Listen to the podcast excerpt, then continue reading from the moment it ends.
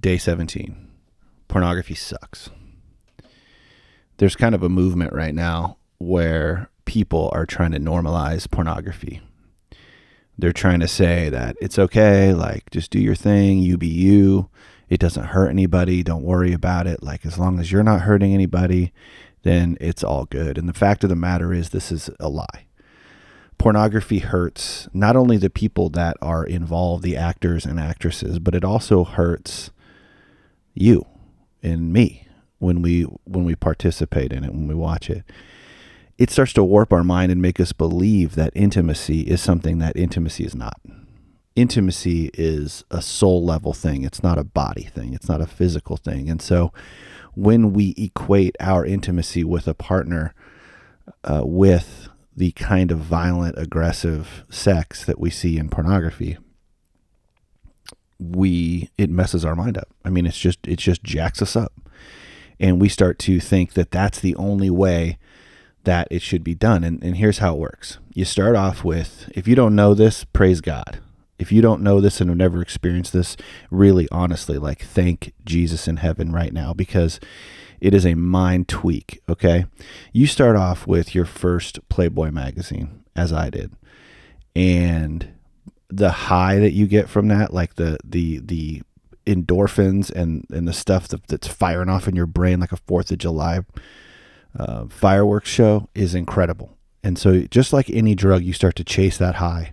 And so, your perversion or your your proclivity gets nastier and nastier. So you you watch the first thing and it's mild.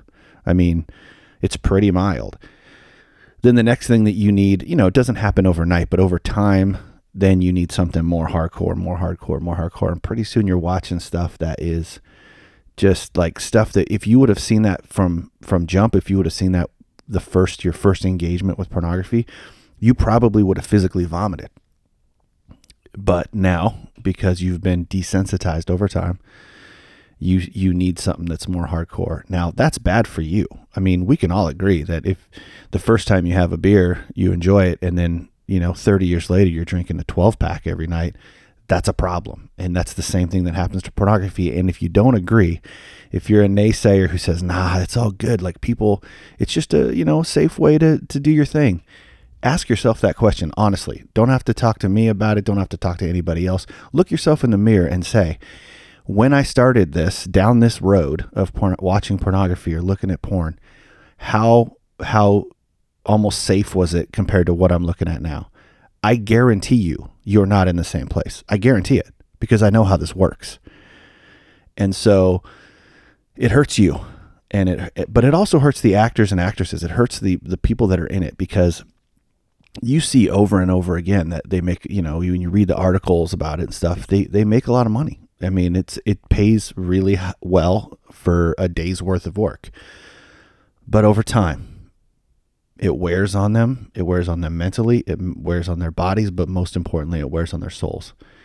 And there's going to be some people out there who say, you know, I did it for 20 years and it was great. But the vast majority of the people that are in the business are people that want you to get out, that, that don't want you to watch it, that want to get out and eventually do. And a lot of them move to producing and filming because they don't have, they don't know anything else. They didn't build a career in any other way. So they have no other skill set a lot of times. And so now they're actually producing the thing that they fought so hard to get out of.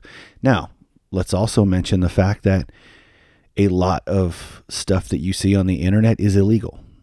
Perhaps it's not underage illegal, but it is illegal in the sense that a lot of these, a lot of young women and some men are in the sex slave industry. You know, industry. It's not an industry. They're they're sex slaves. They are traded and bought and sold and and moved around the country and forced to do things that they don't want to do. Recently, Exodus Cry, which is a nonprofit organization that fights against uh, pornography and sex slavery, uh, has been had an active campaign against Pornhub, and they have just gone after them with reckless abandon. I've been praying for those guys; they're doing awesome work, and because of that pressure that they've been putting on Pornhub, Pornhub is trying to sell the company. They are trying to get out from uh, this this this part of the industry. They own a bunch of companies, and this is one of them. And I'm sure it's one of their most lucrative. But they're trying to get out of it. And why would you do that? If you know, why would you sell a company that's awesome and doing good things and helping people? Uh, it's not. So here's the deal. I don't know who's listening to this. I don't know if anybody's listening to this experiment, but if you are, and you need help and you want to talk about it, um, jump onto my website dustinbryson.com and hit me with a audio message.